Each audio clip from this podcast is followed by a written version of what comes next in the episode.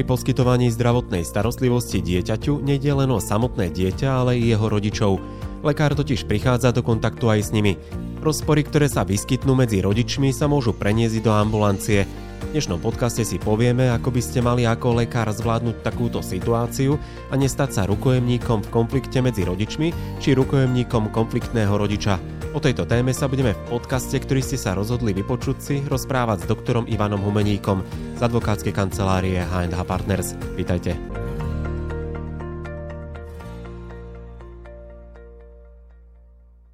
Aké konflikty môžu nastať v ambulancii, keď tam prídu rodičia s dieťaťom? Nekonfliktný človek si to možno nevie predstaviť, ale čo môže nastať? Čo máš možno aj ty nejaké skúsenosti a poznatky z praxe, že z lekári s tým sa potýkali?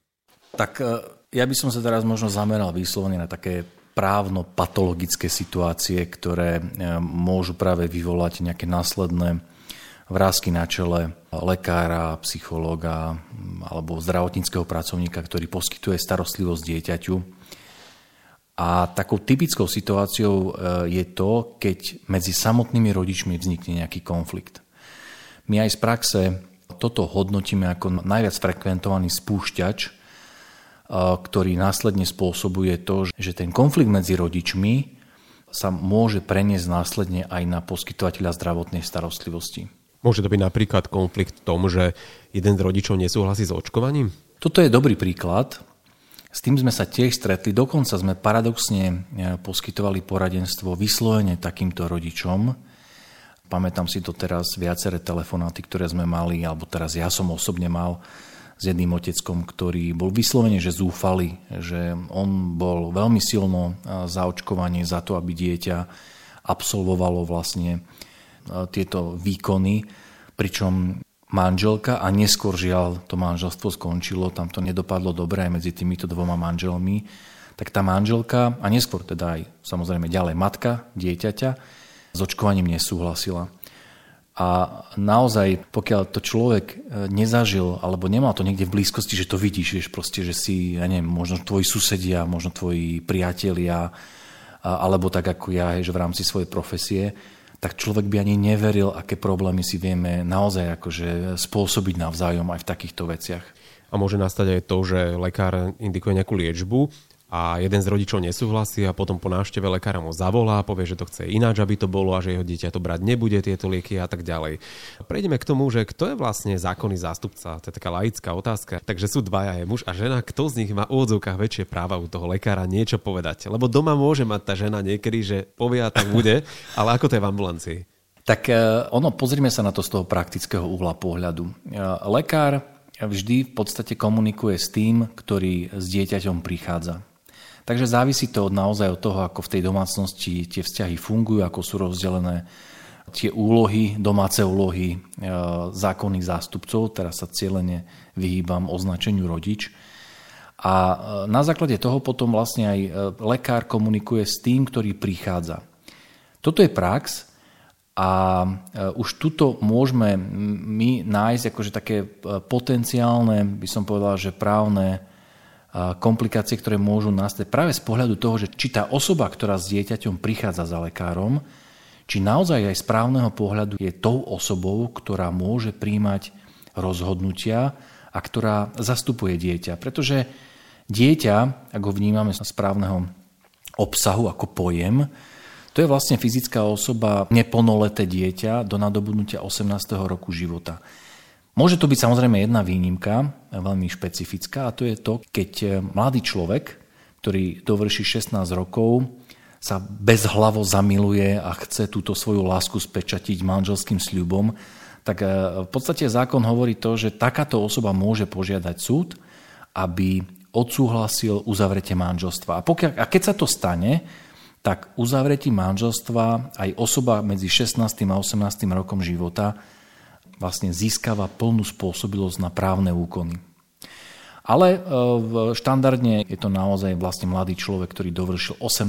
rok života. Nebudem sa venovať, že za dieťa sa v zmysle rôznych predpisov e, považuje aj osoba, ktorá je staršia ako 18 rokov. Ten typický pojem je nezaopatrené dieťa. Ale na účely toho, aby sme si povedali, že či pacient, ktorý predo mnou vie ako pred lekárom, je partnerom aj na rozhodnutie, to znamená, že či je naozaj spôsobili im buď prijať alebo odmietnúť navrhovanú zdravotnú starostlivosť, tak tam je tým prelomovým momentom vo väčšine prípadov práve nadobudnutie 18. roku života. A dovtedy, do toho 18. roku života, za dieťa, ktoré je považované v podstate za nespôsobilého pacienta, koná jeho zákonný zástupca. A to je kto?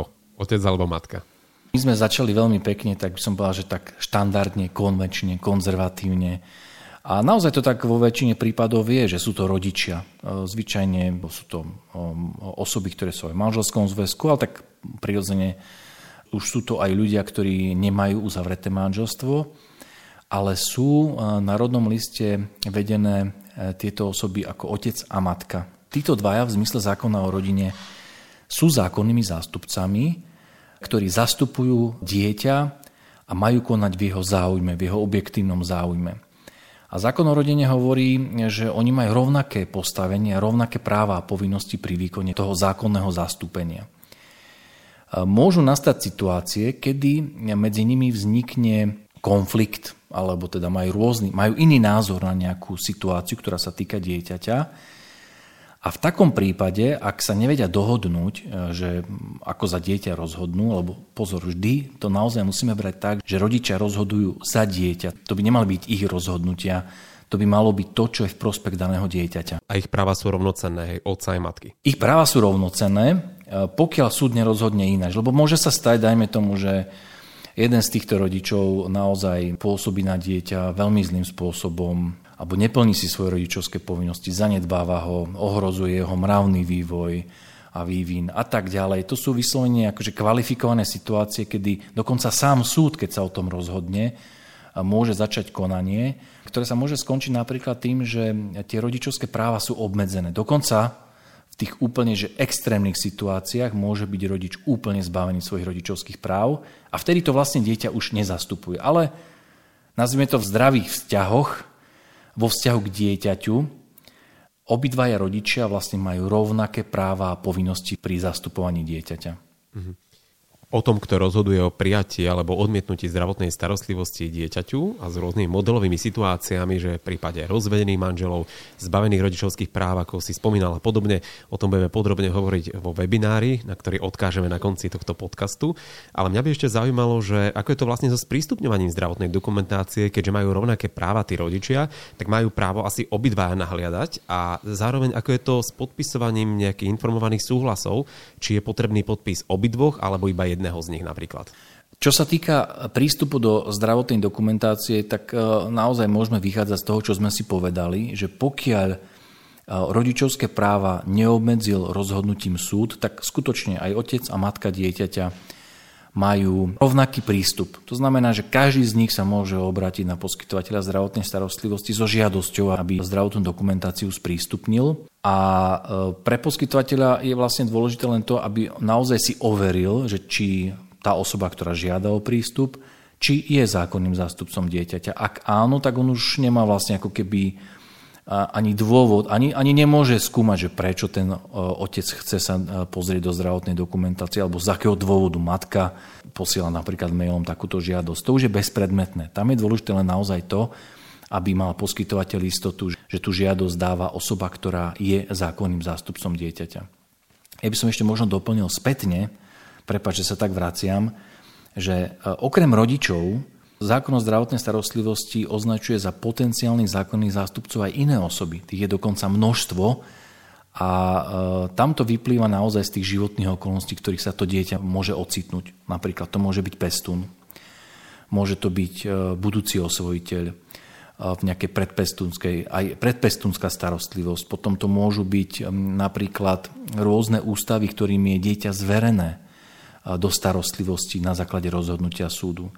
Môže to byť osoba, ktorá bola pre dieťa ustanovená ako opatrovník po určité obdobie. Takže toto naozaj môže spôsobovať pre poskytovateľa v prípade, ak má detského pacienta, ktorý napríklad pochádza naozaj z nejakých ťažkých pomerov alebo z nejak, sa udiala nejaká ťažká situácia v jeho živote, že no, nemusí to byť tým zákonným zástupcom vždy otec a mama dieťaťa. Môžu to byť aj iné osoby, ktoré e, toto zákonné zastúpenie vykonávajú na základe rozhodnutia súdu. A ešte jednu vec by som predsa len sa vrátil, lebo tá je veľmi, veľmi praktická. A síce týka sa toho, že naozaj nie každý dospelý, ktorý prichádza s dieťaťom, je vlastne zákonným zástupcom. Bežne sa stáva, že s deťmi prichádzajú na ošetrenie, dajme tomu, starší súrodenci alebo starí rodičia. A toto je právne, vlastne by som povedal, že taká terra incognita, že to nie je to popísané. Keby sme boli, chceli byť veľmi taký puristický, tak v podstate pri takomto ošetrení e, lekár nemá naozaj že relevantného partnera na rozhodovanie. Lebo darmo, že tá osoba, ktorá s dieťaťom prichádza ako sprievod, je spôsobila a má nejaký napríklad príbuzenský vzťah k tomuto dieťaťu, ale pokiaľ nie je zákonným zástupcom, tak vlastne nemôže za dieťa príjmať rozhodnutia. A toto je veľmi veľký problém, pretože no, od určitého veku dieťaťa, kedy už to nie je naozaj že nejaké bábetko, nejaké batoľa, s ktorým prichádza mamička, tak skutočne sa môže stať, že s dieťaťom príde stará mama, ujo, teta, sestra, brat.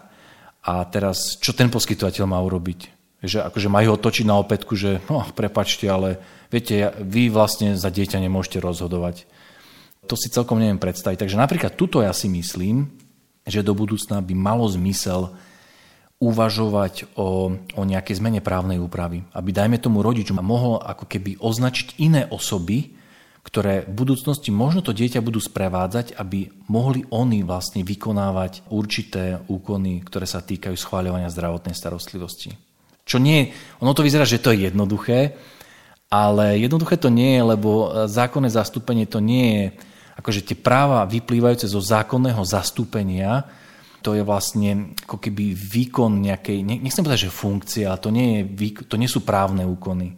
Hej, to je proste pôsobenie v prospech niekoho a nie je to úplne jednoduché, e, čo sa týka ako keby tej právnej úpravy. Takže, ale určite by to bolo vhodné do budúcna nejakým spôsobom upraviť. Tejto téme sa budeme obšírnejšie venovať v pripravovanom webinári, ale povedzme si tak nahrubo, čo by si odporúčil lekárom ambulancii, ak tam majú konfliktného rodiča alebo rodičov. V prvom rade by mali zachovať chladnú hlavu a čo ďalej? Ako prvé pravidlo by som spomenul to, aby mal lekár istotu, že osoba, ktorá od neho žiada, dajme tomu sprístupnenie zdravotnej dokumentácie, že je naozaj zákonným zástupcom. Na prvý pohľad banálna vec, ale nemusí to byť také jednoduché v praxi, pretože priamo pacient nemá ako keby povinnosť sa legitimovať, alebo ty ako poskytovateľ nemáš, že ty nesi zákonne zmocneným subjektom, ktorému musí pacient vyhovieť a predložiť občianský preukaz. Druhá vec je, že tým, že deti nemusia mať rovnaké vieš, priezviska ako tá osoba, ktorá je jeho rodičom, tak ty by si ako keby mal ešte to spojiť s nejakým rodným listom. Že keby sme išli úplne akože paranoidne do detailov, tak to môže byť celkom komplikovaná vec. Ale na to by som si dal pozor. Ono je vždy dobré, pokiaľ ide o starostlivosť, kde to dieťa chodí pravidelne, že sa pravidelne vlastne u lekára e, objaví, si túto otázku vysporiada na začiatku tej spolupráce so zákonným zástupcom.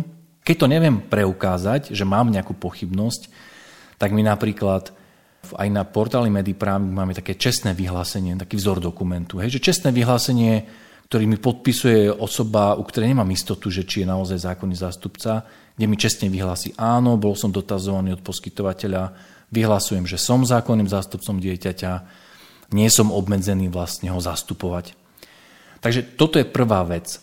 Druhá vec, ktorú by som odporúčil, je mať vopred zverejnenú informáciu, ako tá ambulancia alebo ten poskytovateľ funguje v tých rizikových situáciách, lebo naozaj rizikové situácie sú rozhodovanie o zdravotnej starostlivosti, a potom prístup e, do zdravotnej dokumentácie a súčasne aj poskytovanie nejakých informácií.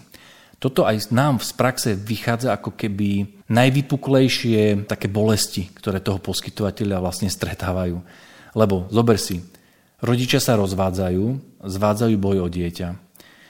To môže naozaj mať aj tú podobu, že každý z nich chce získať nejaké informácie zo zdravotnej dokumentácie, ktoré následne využije v nejakom boji, v rozvodovom konaní, v konaní o zverení dieťaťa do osobnej starostlivosti a tak ďalej a tak ďalej.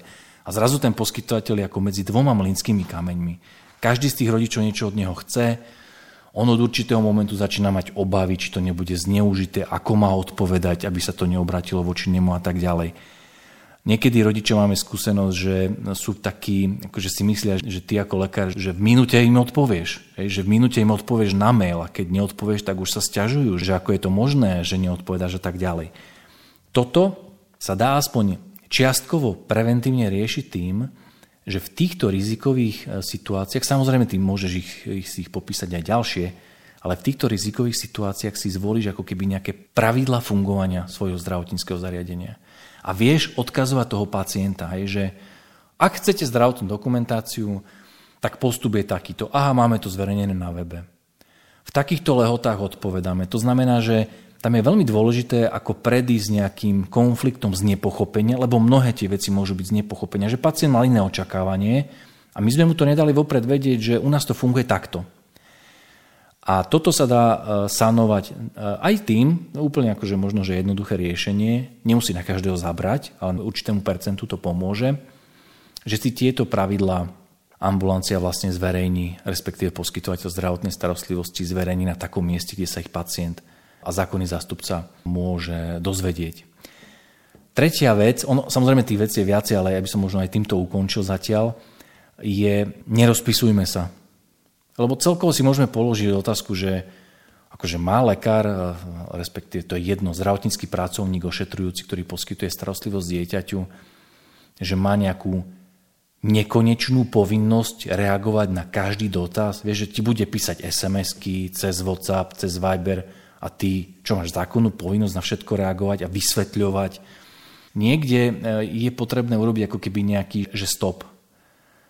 A eh, naozaj aj v závislosti od typu tej interakcie je dobre zvažovať, že čo všetko ja ako keby e, tomu rodičovi poviem.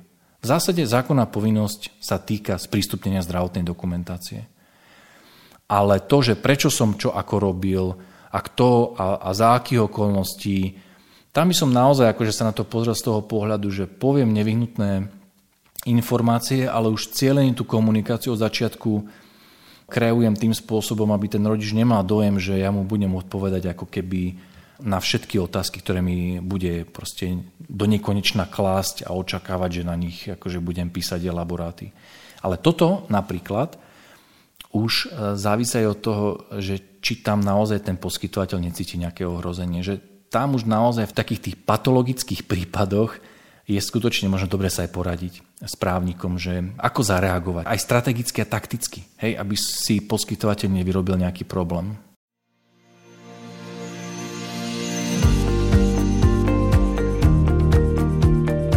Zaujala vás táto téma? Podrobnejšie sa jej budeme venovať vo webinári o právnych rizikách poskytovania zdravotnej starostlivosti dieťaťu, vyvolaným konfliktným zákonným zástupcom. Organizuje ho Komora pre medicínske právo Medius v pondelok 19. septembra. Podrobnosti ako aj spôsob prihlásenia nájdete na web stránke konferenciemedius.sk. Ak máte otázku k danej téme, pošlite nám ju pred webinárom na vzdelávanie zavináč medius.sk a pokúsime sa ju zakomponovať priamo do webináru.